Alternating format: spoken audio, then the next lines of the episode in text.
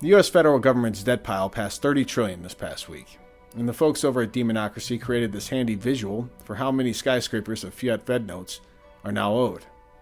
Of course, this is only eleven keystrokes on a silver-laced fiat Federal Reserve note issuing keyboard, so rather than gawk at how ridiculous the size of these numbers are becoming, this week we're going to take a simple gander at what the ugly arithmetic is for alleged coming U S rate hikes versus tax receipts for the U S government versus the debt and unfunded promise piles outstanding. In an email to his followers late last month, Luke Gromen of Forest from the Trees Research reminds readers of the U S government's even larger entitlement programs and how complacent thinking is likely in for a rude awakening to come.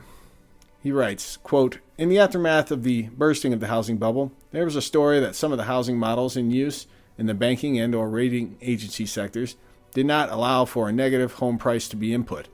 Since everyone knew, home prices had never fallen nationally, even though they had nationally in the Great Depression. When the housing bubble popped, the U S government kicked the housing bubble upstairs to the U S Treasury market by backstopping banks, et cetera.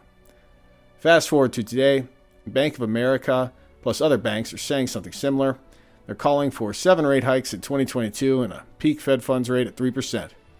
In a development that is similar in many respects to how during the housing bubble, no one believed that house prices could fall nationally, Wall Street banks are ignoring math that suggests the U S will likely have a crisis way before Fed funds get anywhere near three percent. Why? Because U S economists have never had to think about U S balance of payments or about U S entitlements coming on the balance sheet. A three percent Fed funds rate would equate to roughly four to five percent average U S government borrowing costs pro forma on thirty trillion dollars in U S debt. For easy math, that's one point two to one point five trillion dollars in U S interest costs, again pro forma. And when we add that one point two to one point five trillion dollars in interest to the two point seven trillion dollars the U S spent on Social Security and Health and Human Services in twenty twenty-one, those are effectively the interest costs on the U S one hundred trillion dollars off-balance sheet entitlement obligation, we get to three point nine to four point two trillion dollars. When we then add on the two hundred billion dollars in veterans benefits, we get to four point one to four point four trillion dollars in U S true interest expense, which is way more than one hundred percent of U S tax receipts, assuming that the rate hikes do not cause historically high interest rate sensitive tax receipts to fall. And here currently is what the U S government has been taking in in terms of tax receipts, annualized and updated through Q three twenty twenty-one. That's just over two point five trillion dollars per year, with an all-time stock market bubble required to reach those record tax inflow levels. And back to Luke's final point. He writes, bottom line, many are talking about Fed rate hikes, but few are doing the math on how these rate hikes could make the U S government unable to make ends meet without the Fed helping finance U S deficits by upsizing Q E. We think it's critical that investors remain focused on this macro factor that few investors currently are paying any attention to. Ronnie Stoeferle, author of the annual In Gold We Trust report, points out in this twenty-first century, U S rate hikes have often kicked off gold bullion price increases, illustrated by red lines back in late nineteen ninety-nine, two thousand four, and in late twenty fifteen. Not only is the fiat Federal Reserve always behind the curve, but this time they've helped quickly back us into a corner of gargantuan debt levels, while the U S entitlement promise pile comes due in large numbers this decade and into the next. We entitled this week's S D Bullion Update as Gold Poised for Future Mania because simple math on the back of a napkin illustrates it. As well, the powerful cup and handle shape it's now coiling under suggests when gold's price denominated in increasingly devaluing fiat Federal Reserve notes finally breaks to the upside, the energy may ultimately convert gold into perhaps the final bubble of this post-World War Two still-growing record debt supercycle era. Hello there, on behalf of S D Bullion dot com, this is James Anderson with a quick S D Bullion market update. Before we go further, please smash the like button so other sound money stackers can also see this content.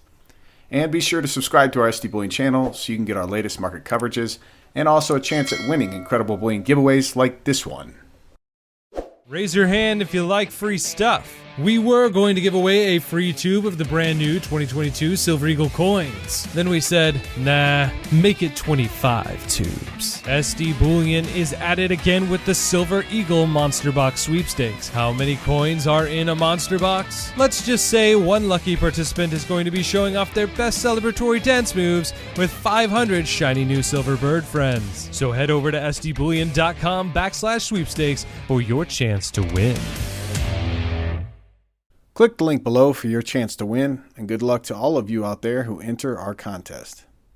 Turning now to silver and gold spot price action for the week. Both the silver spot price and gold spot price finished slightly up. The gold-silver ratio climbed and finished just above eighty to close. But I want you to focus your eyes on the last two trading days to close this week's trading, particularly around the typical COMEX futures market opening smash hours, around eight to ten a.m. Eastern Time.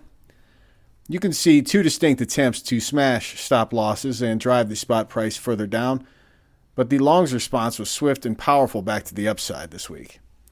This buoyant knee-jerk reaction perhaps inspired a creative person out there to mock up this darkly funny newspaper image. Others took to Twitter to point out how ridiculously easy daily spot price stop-loss break attempts are to notice these days. Eddie VanderWalt of Bloomberg published his take on events of late in the gold market entitled, "Looks like there's a whale snapping up gold bullion below eighteen hundred. Spot gold is again bobbing along near eighteen hundred an ounce as it has been since mid twenty twenty. The stickiness of that level, particularly as fundamentals turn more bearish, suggests there's a big buyer somewhere in these waters. Since breaking above the round number in July twenty twenty, the gold price dipped below it nineteen times on a closing basis only to regain its footing. In the past year, the modeled value of gold based on a regression study that includes the dollar, real rates, and E T F holdings dropped nearly ten percent, yet the metal's price only fell around two percent. Clearly, there's a big buyer who considers the metal a long-term hold. Such whale activity, which shows up neither in E T F holdings nor in futures positioning, would require a substantial buyer, accumulating in size in the London over-the-counter market. Yet vault holdings reported by London Bullion Market Association, which include both E T F and some central bank-owned metal, show only a fractional increase in the year through December, from three hundred seven million to three hundred nine million troy ounces. That would suggest that whoever is buying is able to buy in scale, leave little footprint in the market, and then take delivery and store the metal in secure, invisible vaults. And that points strongly toward a sovereign buyer. Central banks normally declare to the I M F the amounts of metal they have on their books, but there are precedents where this has been done with some delay. Between two thousand nine and twenty fifteen, China reported no change in holdings, only to reveal that it had bought fifty-three million ounces of metal over that time period. Of course, Eddie fails to mention that anyone who has bothered to look at record-sized gold inflows into China since the two thousand eight global financial crisis, much of which likely resides with banks the government owns unofficially, as well, the three hundred to four hundred tons of gold the Chinese military produces seemingly year after year, likely all of which never leaves the nation's borders either.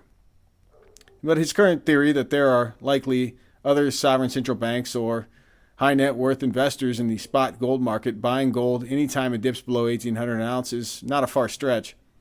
After all, we started this video with some basic math and brutal facts facing down the fiat currency creationists here in the United States. With gold at the moment, being right and sitting tight is the game for further fiat currency creation and debt monetization to come, because it's becoming one of the only moves the financial powers that be can make. Before we finish this week, earlier today we released a deep dive sixteen minute video on the nineteen thirty-three gold confiscation history. We answered the question of not merely how much gold was confiscated in nineteen thirty-three, but also how that era of U S financial history still affects each and every one of us today. I think you'll find the info insightful and likely surprising as we did. I'll also leave the link in the show notes and comments below for that video, so you can go check it out. But as for this video, that's all for this week. And always to you out there, take great care of yourselves and those you love. If you enjoyed this content, be sure to give our video a thumbs up. To keep getting bullion-related news and industry insights, be sure to subscribe to our channel. Finally, hit that alert button so you know when we publish fresh content. Give us your thoughts in the comments below. Let us know what you think and which topics you want to hear more about.